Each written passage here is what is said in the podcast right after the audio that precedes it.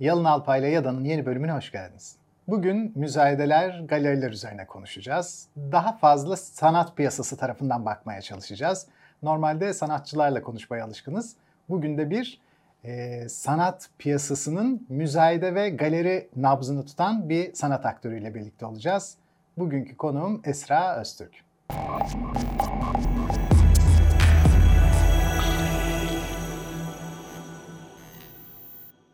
Yayınlarımız her zaman olduğu gibi Satoshi TV'nin YouTube kanalından ve Satoshi Radyo'nun podcast yayınından takip edebilirsiniz. Esra hoş geldin. Hoş buldum. Nasılsın? İyiyim, sen nasılsın? İyiyim ben de. Seni seviyorum. Seninle böyle vakit geçirmek iyi geliyor bana. Sen piyasanın böyle ender kadın e, sanat simsarlarından bir tanesisin. E, üstelik e, online müzayede ilk online müzayede yapan kadın simsar evet. da sensin. E, çok güzel de bir galerin var Nişantaşı'nda. Ee, ben de yakınlarda yine uğradım. Bu Alpay Aksayar'ın, senin sanatçın Alpay Aksayar'ın e, yeni kataloğuna bakmak için gelmiştim. Ay, senin yazın da var orada. Evet, katalog yazısını ben yazmıştım. Alpay çok yetenekli hakikaten. İkiniz güzel bir matchsiniz. Ee, önünüz de açık yani bu konuda öyle görüyorum. Öyle ben de çok beğeniyorum. En son Ankara Fuarı'ndaydık. Bunu da biliyorsun. Durçağlar evet. Sanat Fuarı'nda. Bayağı ilgi gördü. E, görmemesi mümkün değil. Çünkü, Çünkü karakterler o kadar komik ki, eğlenceli. yani fuara renk kattı resmen. Evet, Alpay'ı da bir bölüm almak isterim yani açıkçası. Aa, süper güzel olur. olur. Evet, Bence de. Güzel olur. Peki Esra sen meslekten de aslında buraya yakınsın. Çünkü sanat tarihi öğretmenisin meslek evet. olarak. Lisansın öyle. Roma Bizans üzerine çalışırken şimdi seni artık çağdaş sanatta görüyoruz tabii böyle. Makas açıldı. Ve 2012'den beri de bir galerin var. Evet. Ee, çok erken dönemde başladın. Şimdi yaşın da bayağı genç çünkü. Ama 10 yıllık bir geçmişin var baktığımızda. Ee, şimdi sana ilk sorum şu. Hem müzayede ayağını deneyimledin, hem galeri ayağını deneyimledin. İkisi arasında ne gibi çıkar çatışmaları veya farklar var? Yani şöyle biz salon müzayedesi yapmıyoruz, online müzayedecilik yapıyoruz. İlk başladığımızda e, 2014 yılında başladık şu anki kadar aktif değildi tabii işte. İnsanlar çok daha fazla çekiniyorlardı sisteme. E, iletişim bilgileri, işte kişisel bilgiler bunları vermekte. Ama e, pandemiyle birlikte online müzayedelere yoğun bir ilgi başladı ve sayımız çok arttı. Pandemiden önce birkaç firmaydık sadece online müzayede yapan. E, şu an onlarca firma var. Tabii Ve... normalde çünkü bir müzayedeye bir mekana gidiyorsun. işte kimlik bilgilerini bırakıyorsun. Karşılığında bir bayrak alıyorsun. Evet. Ve elinle bayrağı kaldırıyorsun. Online'da bu kısa bir zaman aralığı içinde bayrak kaldırma performansı bir haftaya falan yayılıyor. Bir hafta süren bir e, pay verme e, sürecin var. Ama tabii söylediğin gibi burada bilgileri verirken demek ki başta bir çekince oldu. Acaba korsanlara tabii. bilgilerimi mi kaptırıyorum? TC kimlik numaram işte belki kredi kartı bilgileri bilmiyorum. Tabii çok zorlandık yani ilk Hı-hı. üyelerimizde e, çoğu kendisinin adına bize teklif verdirtiyordu. evet, üyelik bilgileri vesaire biz ne kadar güvenli olduğunu iddia etsek de alışılması biraz süre aldı tabii. Ama dediğim gibi pandemiyle birlikte insanlar evlerde daha fazla vakit geçirince artık herkes kullanacak. Peki sence galeriyle müzayede arasındaki farklar neler?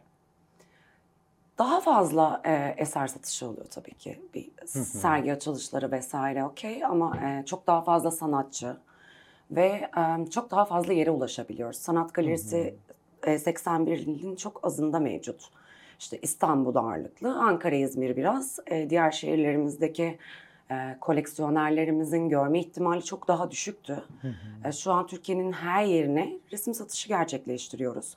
Ve e, toplumun her seviyesine ulaştı aslında bu online müzayedeler sayesinde. Hı hı. Ki online olması sanat eserinin e, görülmemesi anlamına da gelmiyor. Yani bir hafta 10 gün sürmesinin sebebi de o. Eserlerin hepsi zaten galerimizde mevcut. Hı hı. E, görme ihtimali olanlar galeriye gelip eserleri zaten yakından e, görebiliyorlar. Biz gelip görememe ihtimali olanlar için de bir e, alternatif falan yaratmış olduk aslında online müzayede sayesinde.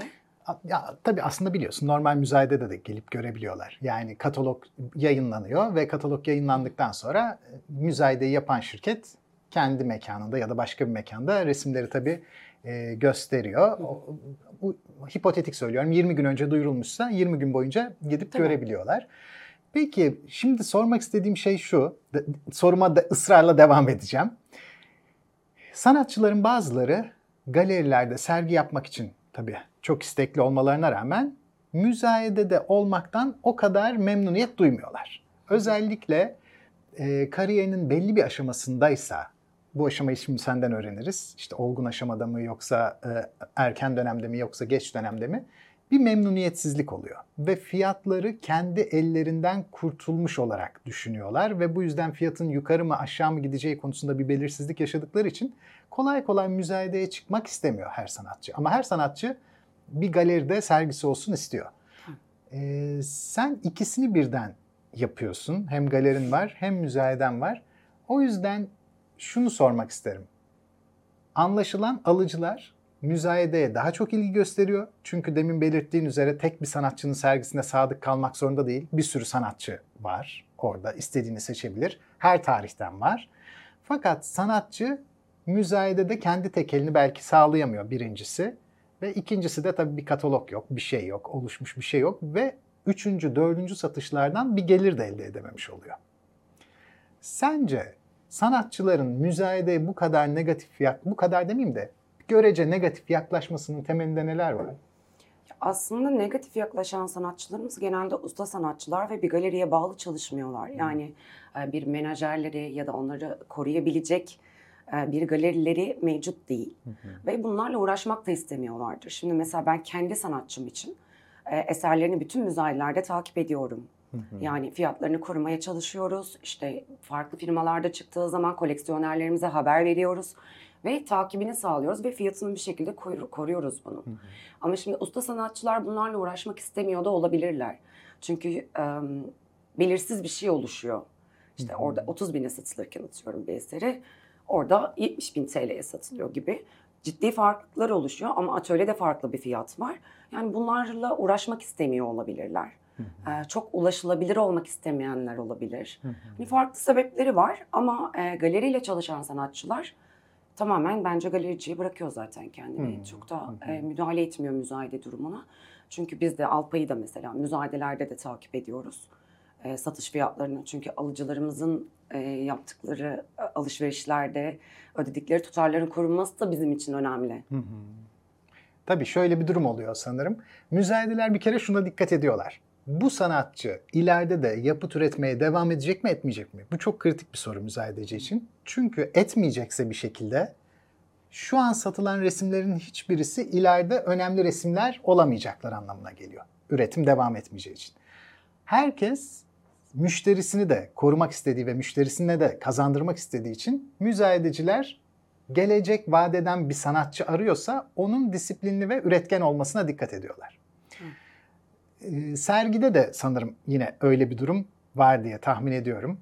Bunu şundan söyledim. Demin dedin ki insanlar fiyatların geri düşmesini istemiyorlar biz de istemiyoruz, alıcılar da istemiyor. Çünkü gelecekte bunun bir yatırım olabilmesi için sürekliliğin olması gerek ve süreklilik için de fiyatın artması gerek. Ve sonra da şöyle bir şey söyledin Esra. Diğer müzayedeleri kontrol ediyorum ve fiyatın geri düşmesini engelleyecek mekanizmalar bulmaya çalışıyorum. Şimdi bunlar sanat piyasasına dışarıdan daha hmm, içinde olmadan dışarıdan bakanlar için karmaşık olabilir bu şeyler. Müzayedelerde zaman zaman fiyat neden düşer mesela? Yani e, firmayla çok alakalı yeni bir müzayede olabilir. Hı hı. Çok kullanıcısı birikmemiş olabilir. E, o anda aynı anda sonuçlanan, onunla şimdi salon müzayedelerde birbirlerine denk getirmemeye çalışırlardı. Hı hı. Bitiş günlerini, işte maç günlerini dahi ön Hesaplama. plana alıp hesaplayıp ya da siyasi olayları, her şeyi planlayıp ona göre tarihler belirlenirdi. Şu an biz aynı anda e, onlarca firma canlı yayına giriyoruz. Hı hı. Yani insanlar hangi birini takip edecek, kaçırabiliyorlar, fiyat hak ettiği yere gelemeye de biliyor. Bazen bunları da yaşıyoruz. Bunu neye benzetiyorum biliyor musun? Çok güzel açıkladın. Tüpraş'tan gaz alan bütün şirketler benzin istasyonlarında aynı benzini satmak zorundalar.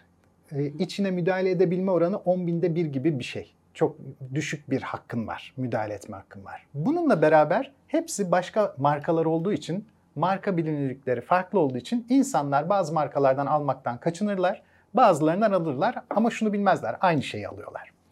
Müzayede de sanatçının kendi markalaşması bir değer icat ediyor, oluşturuyor. Müzayede yani Tüpraş'tan sanat eserini almış gibi oluyor. Fakat müzayedenin de kendi markasının ne olduğu satıştaki fiyatı tekrar belirliyor.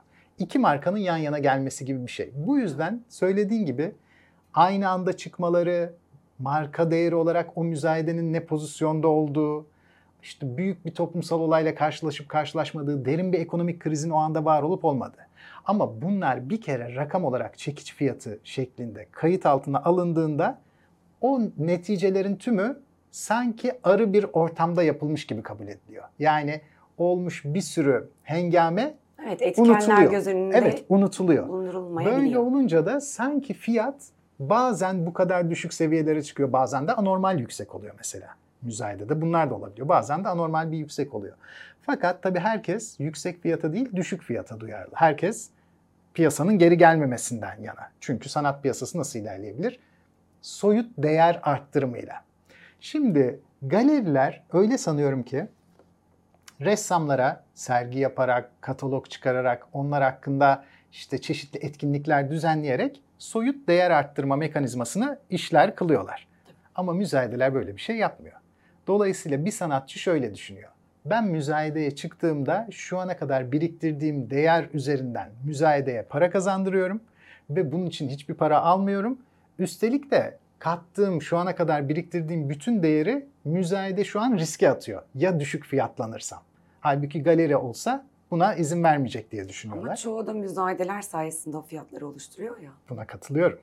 Ben de katılıyorum. Aynısını düşünüyorum. Yani şöyle düşünün, Google'a bir sanatçının ismini yazıyorsunuz ve hiçbir müzayede firmasında adı çıkmıyor. Kesinlikle katılıyorum. Sanatçı no name. Yani e, Kesinlikle çok fazla kitabı var. Kesinlikle Değil katılıyorum. yani. Hatta Esra şöyle bir şey bile oluyor. yabancılarda da öyle biz hemen Art evet, Price, bütün piya- dünya Artsy'ye piyasasında girip böyle. inceliyoruz yani. Hani bunun Evet. ortalama ederini çıkartıyoruz. Çünkü çekiç fiyatlarını müzayededen başka bir yerden elde edemiyorsun. Galerinin söylediği fiyata güvenemiyorsun ki fiyat da söylenmiyor. Alabileceğin tek kerteriz noktası müzayede fiyatı. Değil mi? Reel olarak bu. Şimdi Esra, müzayede bir er meydanı gibi. Yani orada artık herkes o ana kadar getirdiği kariyer filan masaya koyuyor. Tekrar bir değerleme oluyor. Bu yüzden de görece demokratik bir yer. Ve müzayededen alım yaparken kişiler şöyle düşünüyorlar. Özellikle yeni alım yapanlar için daha güvenli bir alan gibi. Çünkü doğrudan bir ölçümün içine giriyor. Yani bir sürü alıcı var, bir sürü resim var. O alıcılar bir sürü resimden hangisine nasıl bir değerleme yapıyorlar kendini daha güvende hissediyor. İkincisi ekspertiz olduğundan emin oluyor. Yani buraya çıkan tablonun sahte olma olasılığı hiç tanımadığı bir galeriden almaya göre daha düşük görünüyor ona. Bu yüzden yeni başlayanlar genellikle galeri yerine müzayedeyi tercih ediyorlar. Daha emin bir yer gibi görünüyor. Türkiye'deki sanatın gelişiminde özel sektöre geçişinde, devletten çıkışında 1950'ler biz kabul ediyoruz yaklaşık olarak. Hatta yaklaşık olarak değil 1950'yi kabul ediyoruz. Ee, yapılan seçimle artık başka bir liberal ekonomiye geçiş var ve bürokrasinin desteklediği alımlar yaptığı sanat piyasası devletin desteğini bir anda yitiriyor. Ve zorunlu olarak özel sektöre açılacak. İşte Maya Sanat Galerisi açılıyor. O da senin gibi bir e, hanımefendi girişimci tarafından açılıyor ve 5 yıl açık kalmasına rağmen Türk sanat piyasasının tarihini değiştiriyor. E, müzayede olarak ne zaman açılıyoruz ilk biliyor musun? Tarih olarak hayır. Ben de Galeri bilmiyorum. olarak okey Evet. ama. Mutlaka galeri daha önce olmalı çünkü müzayede daha Ya gelişkin bir piyasa aslında gerektiriyor. 1939'da e, bir sanat mi? yok sanat galerisi Ha, okey. açılıyor. O bir atölye ama. Aynen Evet. a- sanatçıların oluşturduğu Hı hı. bir şey.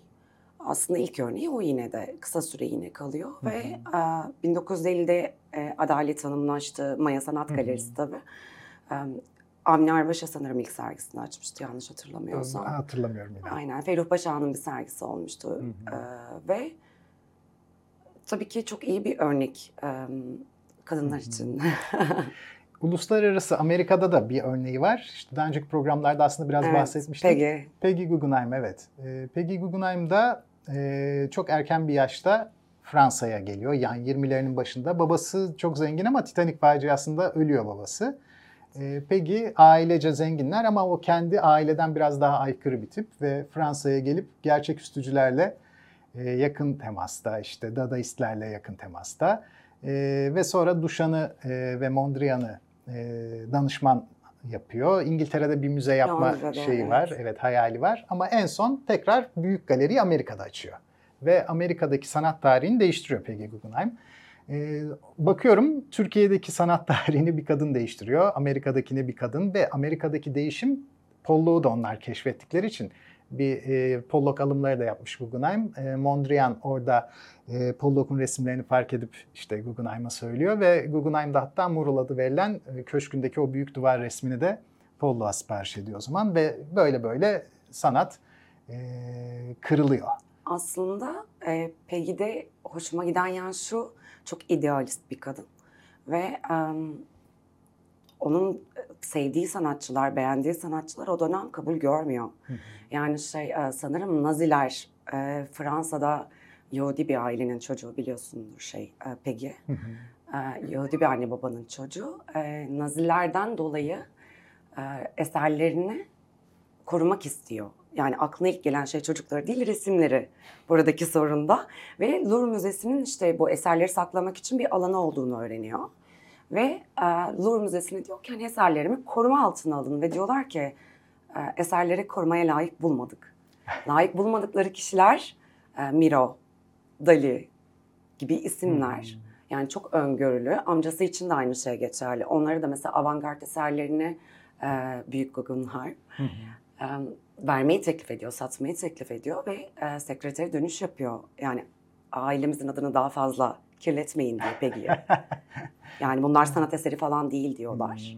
Peki alımlarını büyük ölçüde evet Duchamp'ın ve Mondrian'ın tavsiyeleri üzerine yapıyor ve çok düşük bir bütçeyle bugün MoMA'daki çoğu eseri neredeyse o getirmiş oluyor yani. Ee, ilginç alımları var ama sanırım kendi gözünden çok Duchamp ve Mondrian aracılığıyla yapıyor. Ama tabii öngörüsü onlara güvenmek. Ya aslında sanırım ilk bir kütüphanede çalışmaya başlıyor modern sanata ilgi duymadan önce. Sonrasında soyut sanata ciddi bir ilgisi başlıyor Peggy'nin. Ve e, o dönem kimsenin ilgilenmediği bir dönem aslında radikal bir tavır. Ve yaşadığı acılar da üst üste kadının yani. Hani benim e, kadın olarak örnek aldığım demeyeyim. Çok uçuk bir yaşam tarzı var ama yaşadıkları hiç kolay değil. Çok üst üste annesini kaybediyor, kız kardeş doğum yaparken ölüyor. Sonra kızı zaten e, vefat ediyor ve e, kadının acılar üst üste geliyor. Ama yine de her şeyden önce resmi tutuyor. Bir, çok büyük bir sanat aşkı bu. Ve e, benim bildiğim ilk açtığı sanat galerisinde hatta bir 31 tane sanırım bir kadın sanatçıya e, sergi açıyor. Ve o kadın sanatçılardan biriyle kaçıyor eşi. öyle de bir trajik hikayesi de Bilmiyorum, var. evet, Zaten bilmiyorum. evet öyle bir e, problemli, trajik bir hayat hikayesi var. Çok saygı duyuyorum ben. Yani Louvre'un bile kabul etmediği sanatçılara öncülük ediyor bir şekilde. Çok Ya- daha öngörülü amcası Guggenheim'dan en azından. Hmm. Amerika'daki sanat algısını değiştirdiği kesin. Yani sen de bir- 1950'den sonra ama yani şeyi ve buradaki o sanat galerisinin açılış dönemiyle aslında orada da Peggy evet. var. Eş zamanlılık. 1950'lerden sonra artık Peggy'yi kabul ediyor işte eserleri de aynı şekilde amcasına vermeyi kabul ediyor Amerika'ya. Ama e, Peggy'nin şeyi de e, çok önemli aslında.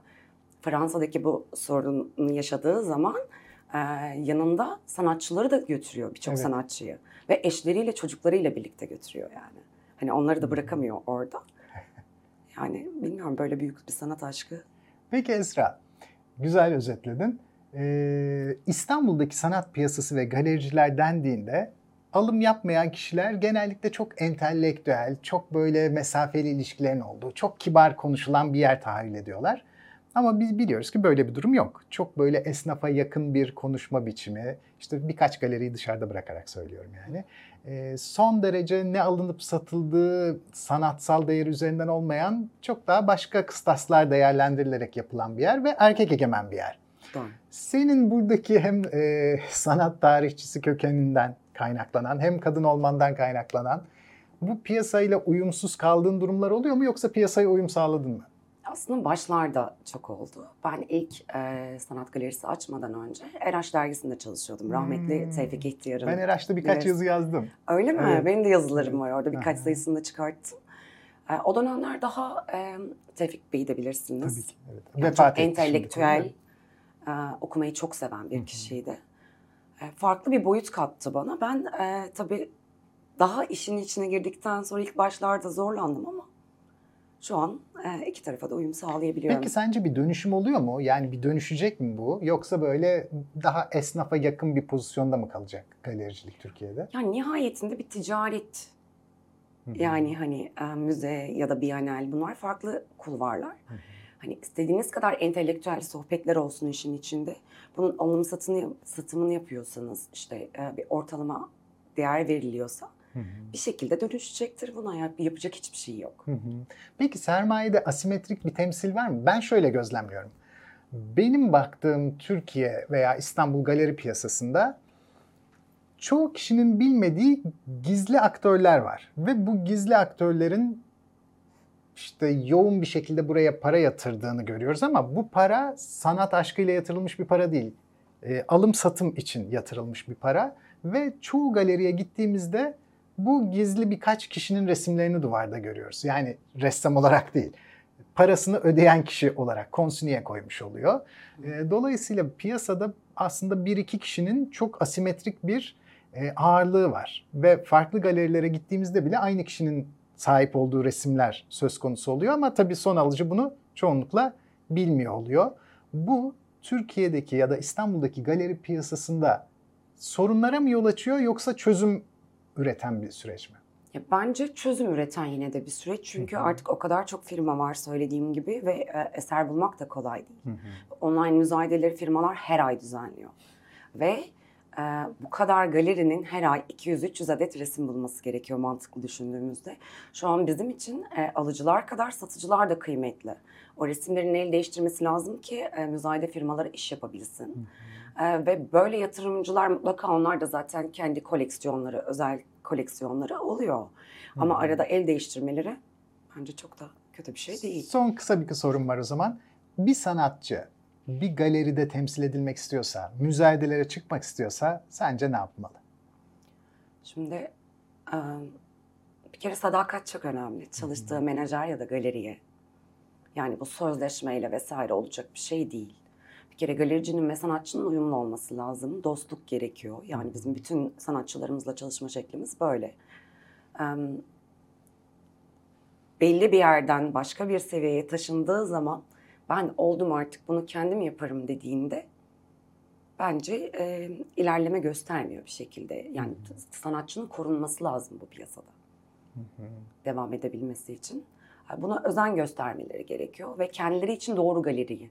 Yani bazı galeriler işte e, daha contemporary, bazı galeriler daha klasik.